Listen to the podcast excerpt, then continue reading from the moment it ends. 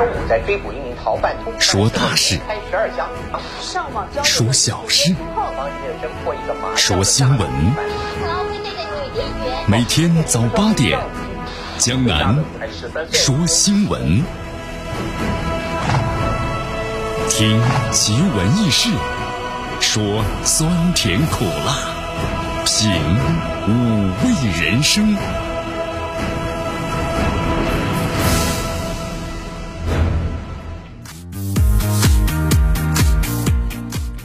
今天呢是周一，新的一天都开始了啊！今天的最高温度呢也蹭蹭蹭的上来了。今天天气呢是晴，哎呀，真的是秋高气爽，阳光明媚啊。不过呢这段时间我们说了，气温的总体还是下降了。你看今天最高最高的温度虽然有十七度了，但最低温度呢还是十三度左右啊。所以说希望大家特别要注意了，这天气啊真的是一天一天的凉下来了。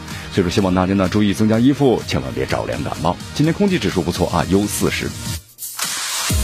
好，我们来关注一下今天江南说新闻的主要节目内容。首先呢，我们一起进入的是资讯早早报，资讯早早报，早听早知道。日本采访咱们中国驻日大使，中国驻日大使呢回应，中方是否考虑把钓鱼岛的问题诉诸国际法院？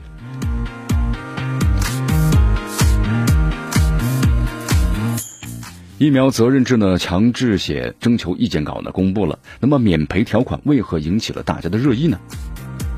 今天的今日话题啊，将能和咱们收音机前的听众朋友们，那么将一起呢聊一聊的是，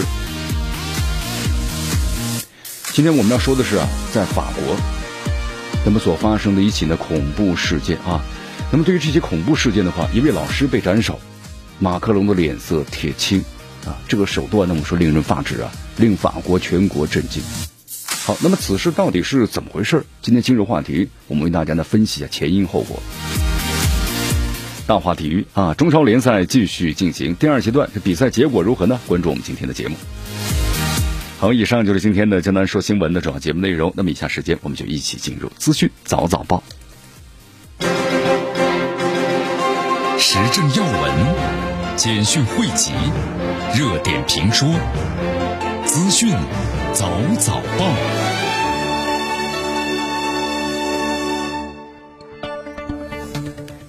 资讯早早报，早听早知道一下时间呢，欢迎大家继续锁定和关注江南为大家所带来的绵阳广播电视台 FM 九十六点七新闻广播。好，我们首先来关注一下啊，最近呢有这么一个消息，什么消息啊？就包括一些国外的媒体说报道钓鱼岛，就中国和日本关于这钓鱼岛的问题，说中国钓鱼岛要考虑，呃，就是把这个问题呢诉诸到国际法院。那么有没有歧视呢？好，这里呢，我们为大家介绍一下啊，就是在昨天的话呀，驻日本的咱们中国大使呢，啊，苟玄佑接受了日本的富士电视台重磅新闻的一个专访。那么这个专访的内容就是全面介绍一下中日的关系，同时就中日关系还有中国军力的发展，钓鱼岛很多的热点问题啊，就阐述了咱们中方的立场啊，就能把其中一些重要的问题和大家分享一下。那么其中呢，就是日本富士电视台啊，重磅新闻的主持人呢就询问，就是说啊，您在外交部呢从事对日工作三十多年，在您看来就是日中关系，那么这些年期间发生哪些变化啊？孔大使说，三十多年的时间吧，我建立了中日关系的不同时期，分别在八十年代、九十年代、二十一世纪啊，包括呢去年一直到现在，他说呢先后四次是常驻日本，这时间呢三三十多年。无论是中日两国还是世界，都发生很大的变化。但是在这些变化之中呢，中日关系我们说经历了各种的风雨，但是总体是取得了长足的发展。他说呢，感到非常的荣幸啊。他说，中日关系现在啊是回到了正轨，那么正处在呢一个改善发展的关键期，双方应该是共同努力推动这个关系的继续发展，不断取得新的一个良好的结果。那么同时呢，有一篇这个文章啊，就是孔大使在。使馆的网站上的发表了题为是看待涉华问题的几个角度。那么这篇文章呢，他谈到了就关于中美关系，还有中国军力关系，以及中日在后疫情时代的合作，包括中国对日本新政权的期待等等。那么中国驻日本大使馆就是发表这样的一种声明啊，就是很不常见的在以前哈。那么孔大使说，他说发这篇文章呢，当时是没有特别的考虑。对于中方而言的话，中美关系。是最重要的双边关系，包括日本在内，整个地区和世界都很高度的，就是关注呀中国和美国的关系走向，因为中国和美国的关系走向会影响整个世界的。那么近期的话，日本国内围绕中美中日关系也做了很多的讨论。当然，这个过程当中有一些政治化、情绪化的东西啊，但是呢，还是希望能够起到一个增进互信、化解疑虑的积极的作用。孔大使呢还谈到了，那么目前的话呀，中国呢有自己的主张和声音。他说，认为有必要的通过介绍中方的立场，就让日本政府和民众啊多元的看待，把握中美关系啊。他说，这是发表这篇文章的最主要的目的。那么，对于这个美国打压中国，孔大使谈到，呃，其实中美关系四十多年的发展历程了，从七二年开始到现在，对吧？四十多年的时间，虽然经历了风雨，也留下了不少的这个复杂的问题，但是双方都能够正视的彼此的差异。所以说也能够推动啊这个关系不断的向前这个发展。好，现在虽然是有差异，这个差异今后的话将长期肯定会存在的。那么双方呢应该是回到这个初心和原点，应该是保持呢互相尊重、互相平等这样一个关系，才能够推动呢中美关系更加稳定。那么就是日本这个富士电视台的主持人就问啊孔大使，就你认为这个美国为什么要打压中国？因为有观点认为啊，一旦是其他国家的 GDP 达到美国的百分之六十的红线，美国就要对这个国家下手了。那么过去日本就遭到过美国彻底的打压。那么近年来中国经济的快速发展，迅速超过了美国 GDP 的百分之六十。那么应该是在十到二十年之内就超过美国的趋势。因此，美国认为呢，现在是打压中国的最后的机会了。那么这是否是美国打压中国的原因呢？好，孔大使就这个问题啊，也做出了这个答复。孔大使说：“一方面呢，美国他能不能够继续重视中美之间的差异还分歧？那么第二是改革开放四十多年的时间，中国不断的发展壮大，经济规模呢在不断的增长。那么是将今天的中国呀继续视为合作伙伴，还是看作竞争对手，甚至是安全的威胁？美国国内对中国的认知也出现变化了。那么这是美国打压中国的最重要的这个原因。那么中国现在不断的发展壮大，对中国他要履行这个大国的这个责任。”那么就需要呢自身不断的发展，但是在发展中呢，也要和其他的发展国家共享发展的机遇，这是中国呢力所能及的，而且一直在努力呢去这么去做的。好，也特别谈到了关于钓鱼岛的问题啊，中日之间钓鱼岛的问题肯定是离离不开的，所以这个日本富士电视台主持人又问了，就是有观众的问到中方。为何不将钓鱼岛的问题呢归属诉诸这个国际法院，通过国际的司法的体系来解决呢？孔大使说，钓鱼岛的问题啊，呃，有很多解决的方案。那么中方愿意同日方呢，在管控好有关问题的基础上，通过对话协商呢，来妥善的解决。他说，据我所知，中方呢没有这样的考虑，就是把钓鱼岛的问题啊诉诸到这个国际的法院。那么同时，主持人也问了，中方是不是要考虑日方不会应诉，才没有上诉呢？啊，孔大使说，这是你的假设。哈哈他说：“关于这个问题的解决，对，现在是搁置，对吧？那么搁置多长时间呢？这取决于中日双方的智慧。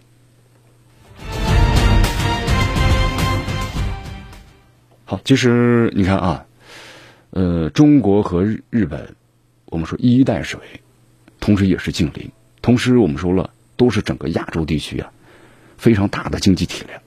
你看，在之前的话呢，去年。”咱们中国还有日本还有韩国，对吧？商讨了关于建立亚洲自贸区。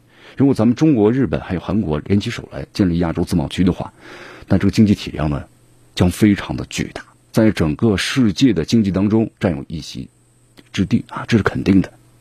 所以，作为咱们亚洲啊，我们的经济发展的比较好的这几个国家，如果能合在一起的话，这个经济体量相当巨大。但是你看，其中呢还是有一些这个问题，对不对？那么中国和日本之间啊，有钓鱼岛的问题，还有其他的一些这个问题，啊，包括还有美国这个压制的一些问题，对吧？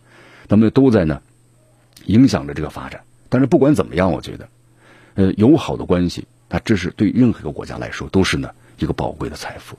只有和平才能够更好的去发展。所以说呢，作为近邻啊，咱们中国和日本两国还是要秉持呢亲忍善邻的这么一个精神。你看孔大使啊，最后呢也。在这个节目的最后啊，也写下了这么一个谏言，就是亲仁善邻，对吧？那么希望能够推动两国关系啊，不断取得新的这个改善和发展。好，这里是江南的为大家所带来的资讯早早报，资讯早早报，早听早知道啊。呃，再为大家介绍一下，在十月十二号的时候啊，国家药品监督管理局呢是公布了国家的药监局。等拟试行疫苗责任强制保险管理办法，而且公开呢征求这个意见啊，呃，就能把这个主要内容大家分享一下。这个主要内容就是征求意见稿啊，就是疫苗上市之后，那么可以按照规定的强制投保。如果因为治苗的就疫苗的这个质量的问题，那么造成比如说接种者的伤残或者死亡的，那么只要这个依法呢由疫苗上市。呃，持有人承担经济赔偿责任，保险公司在这个承保的责任限额之内，那么对这个受众者要予以呢赔偿，啊，那么对于这个赔偿的这个数额的话呢，其中还有做了规定，比如说，无论是一类还是二类疫苗，强制险的全国范围之内都实行的最低的责任限额就是死亡赔偿金每人不低于是五十万。好，这是咱们中国呀第一个关于呢疫苗质量的问题啊，推出这个强制的保险的，那么这个规定。你看，咱们中国呢也发生过这疫苗的问题。就疫苗接种之后呢，我们说它本身是对咱们人类啊抵抗疾病有一个极大的促进的作用。但是现在由于疫苗的质量问题，而造成了一个相反的结果，对吧？也可能是重的话失去了生命，那么轻的话也可能会让身体呢发生极大的一个反应，就副作用的极大。所以在这种情况之下，咱们这个征求意见稿，你看，我觉得也非常的啊，对，适应整个一个社会这个是发展，对吧？那么这里面的话呢，我们说了啊，大家要了了解几个关键词，就是强制险的这个对象是谁。你看这次我们说了，呃，疫苗责任强制险是首次写入了这个法规。那么这强制险的对象是谁呢？就凡是疫苗上市持有许可人，那么都要投保这个责任险。就你生产的这个疫苗，那么这个厂家投向这个市场的，那必须要有这样的强制险。一旦发生问题之后的话呢，就要进行这个积极的补偿。那么如果没有投保的话，现在有严格的规定，停业整顿，那么最高可处呢罚款两百万元。所以这个产品的质量问题啊非常重要啊，这疫苗和其他的产品又有所不太一样了，重中之重啊。好，那么同时还有个问题，疫苗的安全如何保障，对吧？这是最主要的。其实我们说了，你看当一个生命逝去的时候，白特别白发人送黑发人的时候，那是最最心痛的时候啊。所以说疫苗的质量问题。它指的就是疫苗呢不符合药品的标准，或者是药品的注册标准，影响疫苗的安全、有效及质量可靠的，那么这就是这个疫苗的，那么这个质量的问题啊。所以说在这里边，你看两个方面啊，两个关键词。第一个就是这个疫苗推向市场，这个疫苗的厂家必须要为它所有的产品都要进行的投保。那么第二的话，那么如果不投保的话，那么这个厂家就要被停业整顿，重的话罚款是两百万元。啊，当然，我们从我们这个消费者的角度来说呢，当然我们是希望这质量必须要达标啊，因为我们种疫苗的这个作用呢，就是要保护自己，对不对？抵抗这个疾病，而不能获得呢这示范的一个效果呀。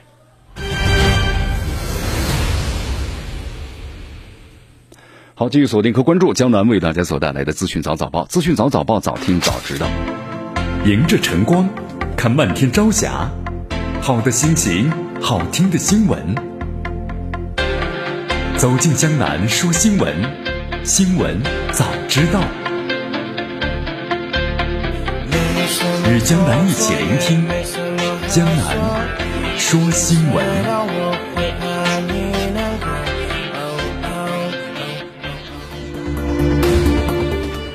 好，欢迎大家继续回到江南为大家所带来的资讯早早报，资讯早早报，早听早知道啊。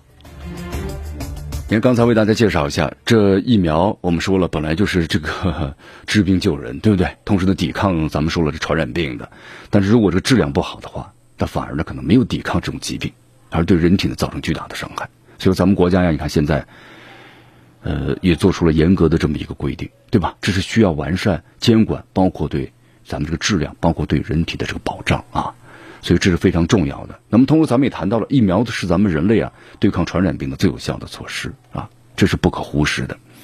你看，世界卫生组织宣布了，对涉及到呢新冠肺炎就是药物的最新一个研究结果显示了，因为这段时间呢，你看我们说在新冠这个疫苗呢没有推向市场之前的话，呃，咱们人类啊都在不断的积极的这个。啊，探索或者是这个试验，就是现咱们现有的药物哪些对新冠这个肺炎的话呢，有比较好的效果？你比如现在的话，在市场上，你看之前这个媒体当中就谈到了，也瑞德西韦，呃，咱们中国的双黄连，对吧？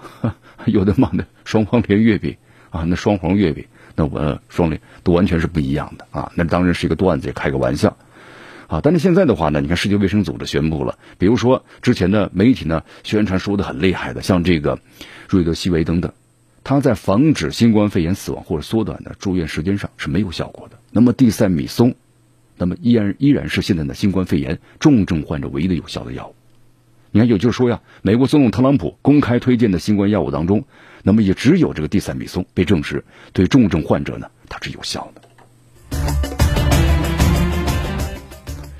好，这个地塞米松的话呢，现在是价格呢很低廉，啊，也是广泛用于治疗呢各种的一种症状。因为这个地塞米松它人工合成的一种的皮质的固醇嘛，啊，现在经过临床试验之后呢，确实有一定的效果。它虽然不能够根治或者完全的抗住这个新冠肺炎。但是呢，它有一定的治疗效果。然后包括其他的药物，到现在看来的话呢，几乎都没有效果的啊。你看，包括这次咱们中国也没有什么板蓝根的等等，没有跟风的跟风的去抢，这就说明大家慢慢的也挺理智了啊。所以在这方面的话呢，大家多要了解。那么特别是咱们这些世界卫生组织等权威机构，他会发布这样的相关的一些信息啊，我们都了解。否则的话，咱们跟风去抢，是吧？没有任何的效果。你看双双黄连嘛，有的还买这个双黄连的月饼。之前当然我们希望这是个段子。那么之后的话，我们说了，包括板蓝根，对不对？那么这些的话呢，它对这个新冠肺炎呢是没有任何的效果的。我们说了，治疗效果呢差的十万八千里。所以说大家呢不要去听信这些呢所谓的谣言，特别是这个朋友圈，对吧？自媒体。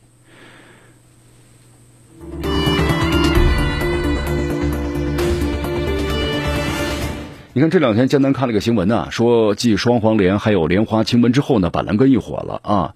根据南方日报的消息呢，说咱们中国工程院的院士钟南山在关于白云山板蓝根的研讨会上说，研究发现呢，这个复方板蓝根的颗粒对新冠病毒呢有抑制的作用。呃，据说这个消息一出来呢，白云山的板蓝根就迅速窜红了。我们说板蓝根干什么呢？板蓝根主要就是清热解毒，呃，比如咱们伤风感冒啊、咽喉肿痛啊有效果的。那么对于这个新冠肺炎。有效果吗？那么据说有些地方的话呀，一下这个复方板蓝根呢，特别白云山牌的，还真是呢被抢空了。确实啊，咱们这个人类呢，有的时候呢很容易受到这个惊吓。你看，很容易这个跟风，是不是？你看之前啊，包括呢各种的这个抢购抢大米啊，也都有，是不是？然后抢购这个海带，抢购这个板蓝根等等等等。那么这些情况呢，也都有。那么到现在。到底能不能够预防这个新冠病毒呢？其实没有人说这个药到现在为止，在三期临床试验做完之前是肯定有效果的，这是肯定的。你看那个钟南山，呃，院士的真实表述是什么呢？其实是他的真实表示出啊，是这么说的：，就联合研究团队呢展示了一系列南药抗新冠病毒的这个体外药的筛选，那么发现这个复方板蓝根和这个口炎金颗粒显示出呢外溢作用。呃，显示出外溢作用和最后证明有疗效，其实这句话呢没搞懂，是有十万八千里的距离啊！什么是这个体外的抑制这个药效呢？相当为大家解释一下。你看钟南山院士说的这个体外抑制疗效啊，就是说像现在咱们药物呢，它要经过这个推向市场，经过研制，然后最后推向市场要经历三个阶段。第一个阶段呢就是这个体外的实验，第二是动物实验，第三个是人体的实验，也就是说临床试验。那么只有在这个体外的试验呢取得疗效呢，才会推到这个动物的实验，这是需要一步一步来的。那么现在被大家所抢的呀，呃，就是你比如在今年的一月份，当时一抢而空的这个双黄连，它就是体外有效，就刚刚是体外试验，也就是咱们所有的试验当中的第一步。体外试验有效了之后，才会走向的第二步动物实验，第三步是人体的实验，就是临床试验。所以说，咱们这个钟南山院士表述的这意思，大家呢没有理解，这是个很专业的术语，也就是才第一阶段。所以说，看到现在为止的话，没有看到过临床的有效的证据。所以大家不管你是抢购这个双黄连，还是板蓝根，那都是不现实的啊。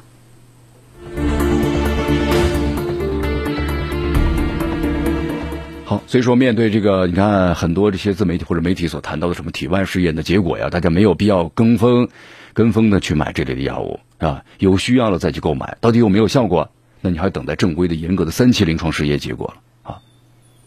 好，那么这次关于这个复方板蓝根颗粒啊，现在也在进入呢进一步的研究，有关于论文和数据在不久会将来公布。所以说大家呢特别要了解一下，你看这个，哎呀，体外实验和进入咱们这个临床试验，哎，有效果，它这个差别太大了啊。好，继续锁定和关注江南为大家所带来的资讯早早报，时政要闻、简讯汇集、热点评说、资讯早早报。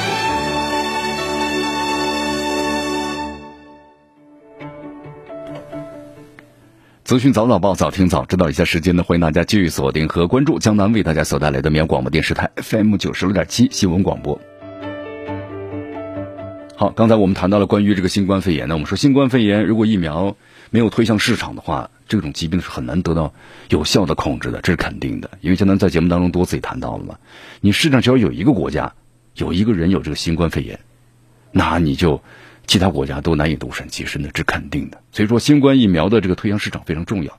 那么，在疫苗还没推向市场之前的话呢，我们说了，你刚才我们谈到了很多的一些所谓的有效药，对不对？那也是这个谣言满天飞呀。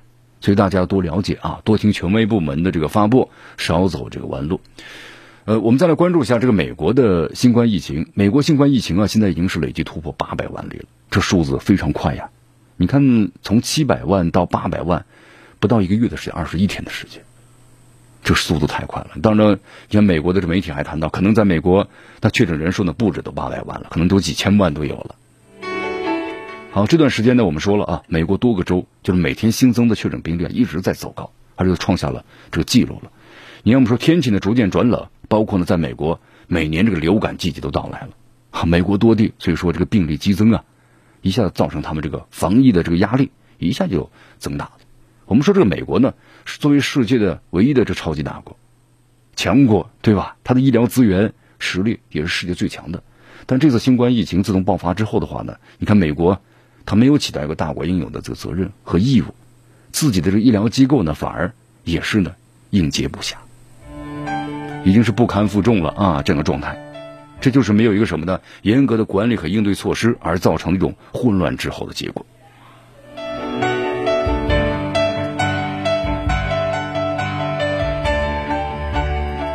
好，同时在现在在美国的话呢，你看这个，我们说了，在经济重启之后，那这个社交的这距离管控的话都大大的降低了，那么造成的新冠疫情，它又开始大规模的传播。同时现在呢，进入我们说天气转冷，要逐渐进入冬季了。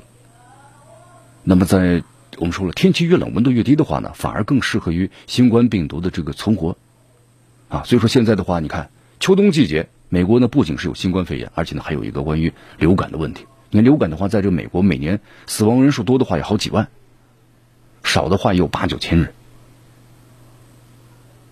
那么现在的话，你看美国很多人对新冠疫情啊，从今年一月份开始到现在，转眼之间大半年的时间过去了，那就很多人来说疲态了，对不对？有疲态之后就放松这个警惕了。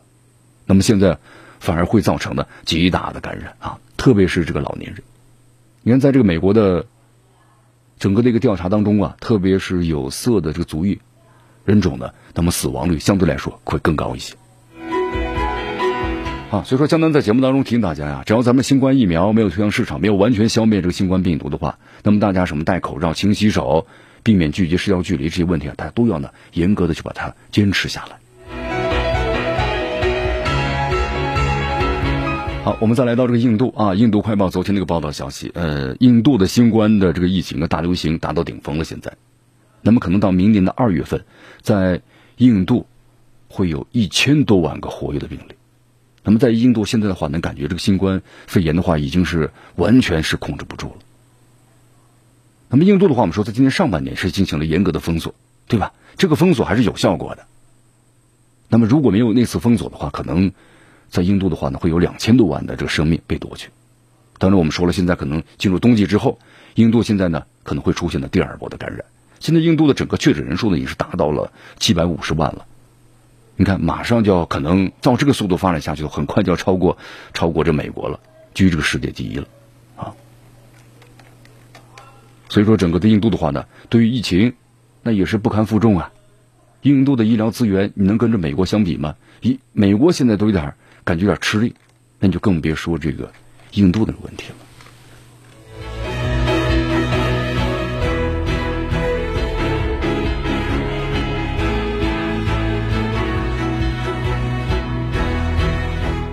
好，继续锁定和关注江南为大家所带来的资讯早早报，资讯早早报，早听早知道。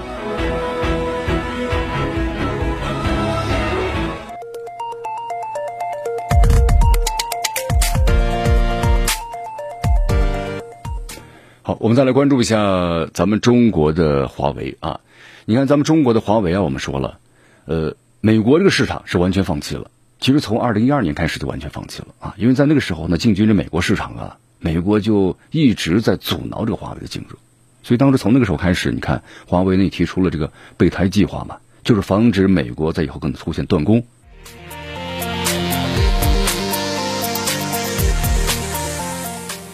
继续锁定和关注江南为大家所带来的资讯早早报，资讯早早报早听早知道啊！我们继续来关注下面的消息。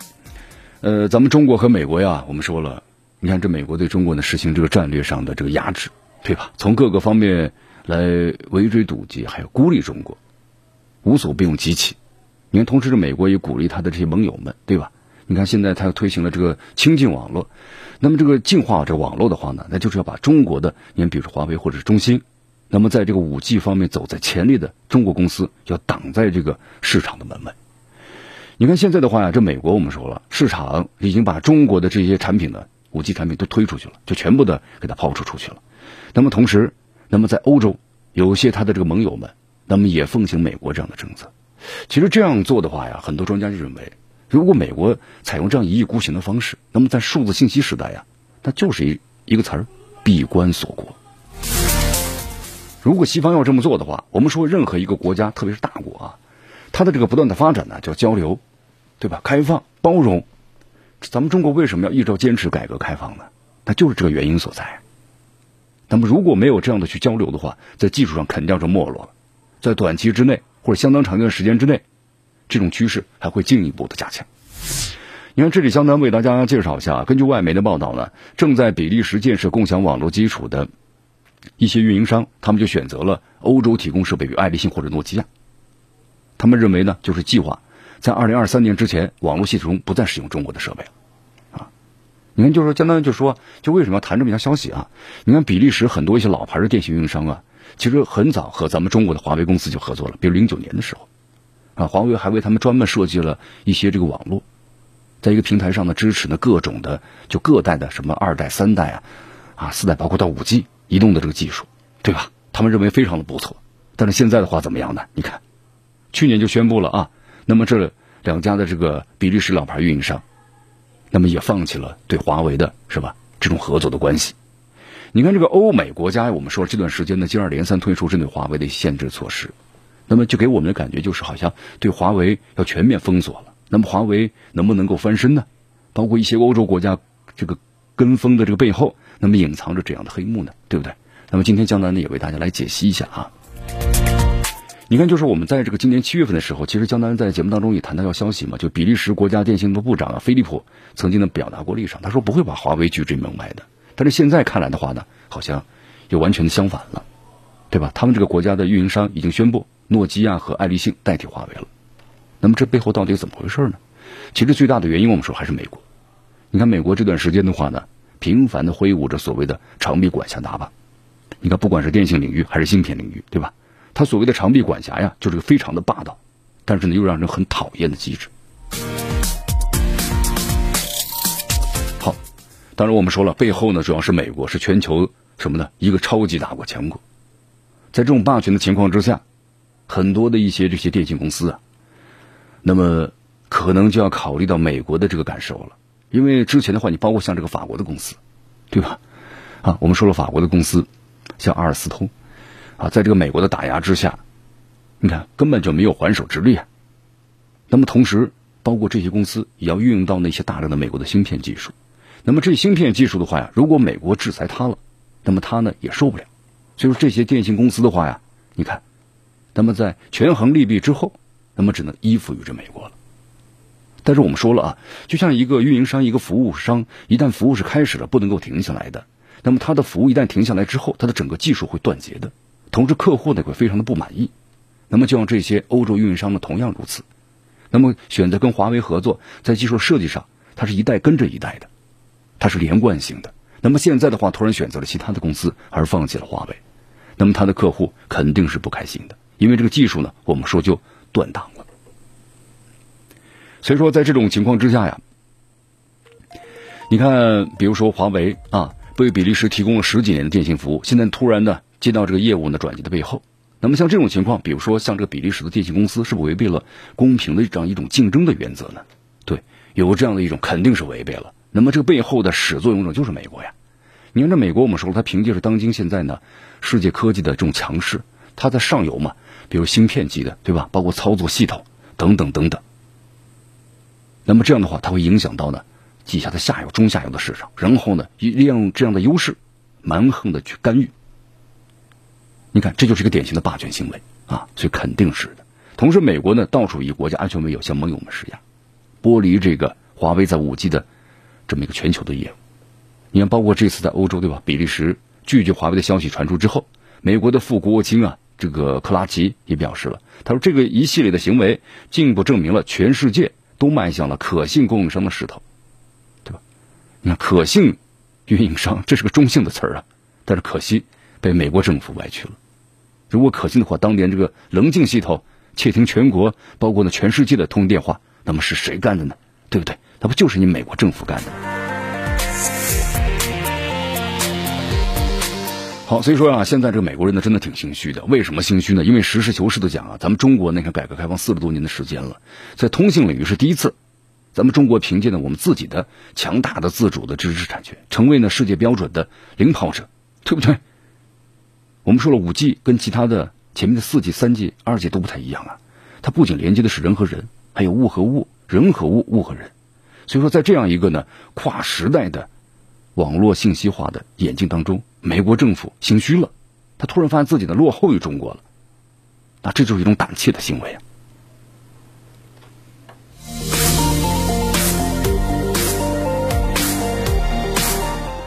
好，那么西方国家呢？我们说了，欧洲国家啊，你要把中国的华为排除在这门外的话，其实他们的损失非常大的，一个是成本的问题，那么你要重新的构架，重新的来进行配置，对不对？那么这里面有很多很多的无谓的消耗，这是肯定的。那么消耗成本的高低呀？啊，对于整个的欧洲运营商来说呢，那么心里的心知肚明。但是呢，对他们自己来说，那么构建这个最新的网络，那么可能一是时间上反而落后了。我们说了啊，一个网络的构建它不是一天两天的事情啊，它要花一点时间，一年至少两年的时间。但是呢，如果你要是没有按照一个顺序来走的话，重新再来配置，重新再来适应对方的话，那么这个时间或者成本会大大的增加的，对吧？所以说，在接下来的时间里啊。咱们中国的华为，你看，在美国的这样的一种压制之下，全球营收肯定会大比例的有这么个下滑。无论是手机业务，还是个人电脑终端，还是这个五 G 的那么设备的供应方面，可能有百分之二十到三十的下滑，这是肯定的啊。但是这个关口呢，我们说了，肯定要闯过去，因为只要我技术领先，就不怕别人的封锁。你越是领先的技术越深，就能够使自己的这个马太效应，技术领先度的马太效应。就在不断的增强啊，这是肯定的。好，对于像欧洲这些西方国家来说呀，你看，你们现在呢虽然听服于这个美国，我们说了啊，可能把中国的这些产品或者技术呢，好放到一边去了。但是当你们醒过来的时候啊，可能为时已晚了，对不对？短期之内不感到太多的阵痛，这实话实说。但是长时间来看的话呀，这世上没有后悔药的。好，继续锁定和关注江南为大家所带来的资讯早早报。迎着晨光，看漫天朝霞，好的心情，好听的新闻。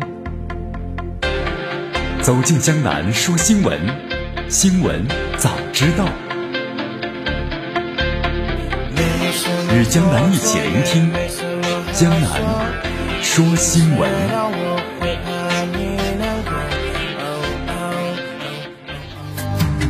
好，继续回到江南为大家所带来的资讯早早报，资讯早早报，早听早知道啊！我们就来关注下面的消息。呃，在十月十八号的时候啊，是伊朗呢，就是就是伊核协议啊，联合国对这个伊朗进行为期五年的武器禁运，那么在十八号自动就解除了，是最后的一天啊。伊朗的外交部长呢也说了嘛，截止到今天的话，那么针对伊朗的武器禁运，包括其他的活动，包括金融服务的限制举措，那么随着时间的到来，全部自动就解除了。你看，我们说了，在一五年呢，当时这个伊朗呢和美国、英国、法国、俄罗斯还有中国、德国，对吧，达成了这个全面的核问题的这么一个协议，简称为叫伊核协议，啊，就是时间呢是到这个二零二零年的十月十八号终止。但是美国最后呢，我们说了退出了。退出之后的话，他还要提出要延期啊，对武伊朗的这个武器的禁运。那么，除非安理会呢做出解除禁运的新的决议。但是我们说，最终美国的决议案的草案没有获得通过。你看这美国说话呀，我们说了也有不顶事儿的时候了，对不对？你看这现在美国的国际影响力，那真的是大不如前了呀。其实有专家呢也分析说了，你看美国，我们说了，那以前的说一，没有人敢说二的，这是肯定的，因为它有强大那个什么实力在背后支撑着。但是现在的话呢，美国它的所作所为、所言所行，包括它这次在新冠疫情应对的方面，我们说了，都让世界啊觉得这个美国没有起到应有的责任和担当，这印象呢都大大的改观了。所以说，现在美国在国际影响力呢大不如前了。你看，包括这次所提出的，他要求无限期延长对伊朗的武器禁运，也没有获得通过。所以这就是个什么呢？一个衰败的开始。美国也是黄金四十年了，对不对？从上个世纪八十年代开始，啊，到现在，那么是也是逐渐的开始要走向这个衰落了。好，关键时刻，你看美国首都啊，再次出现了大规模的抗议啊，将能为大家介绍一下。你看，现在距离美国总统大选就这么半个月的时间了，对不对？这个特朗普提名的艾米·巴雷特最高大法官的任命流程进入最后阶段了。但是现在呢，在这个美国首都华盛顿，你看全美多地爆发了大规模的抗议示威游行。这个游行的这个反对的口号是什么呢？就是特朗普关于最高大法官的提名。好，根据了解的话呢，在华盛顿就有一万多人参与，啊，线上线下的据说活动互动人数还挺多的，十一万。那么全美各地的话呢，有四百多起，遍及全美呢五十个州左右。你看这次啊示威的抗议焦点是什么呢？焦点之一就是特朗普呀对这个巴雷特的提名，就是美国的部分的老百姓啊很担忧，就说这次提名将会威胁到美国女性的生育权利，因为据说呀这个巴雷特他顺利填补已故这个大法官。就是金斯伯格的空缺，那么这个，呃，罗素韦德案可能会被推翻，就是在关于这个美国女性啊坠胎啊，那么就可能会受到呢一种轻视。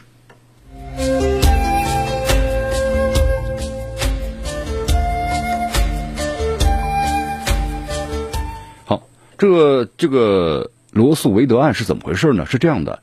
呃，一九七三年的时候啊，罗斯韦德案是美国司法程序上的里程碑的一个案例。当时最高法院呢，就是判决，就是在孕妇呀不受政府干预情况之下，如果呢自由选择，就是打掉孩子啊，提供了有力的判决。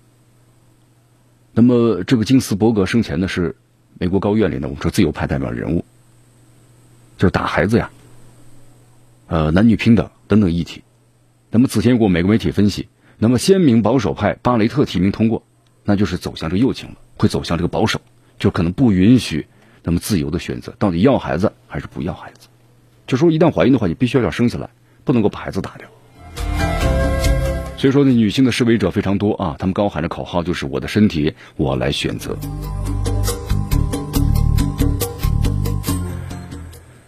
你看这个特朗普，很多的民众呢这样喊道：特朗普的总统任期呢开始于大游行的日子。当时他那个一六年的时候也是美国大游行。那么如今特朗普将以同样的方式结束总统的任期。哎呀，这个特朗普，你看转眼之间任期四年了啊！四年当中啊，你感觉他把美国呢分裂成两个极端了，是不是？马上呢，美国要大选了。那么如果特朗普输了，不知道有什么样的后果等着他。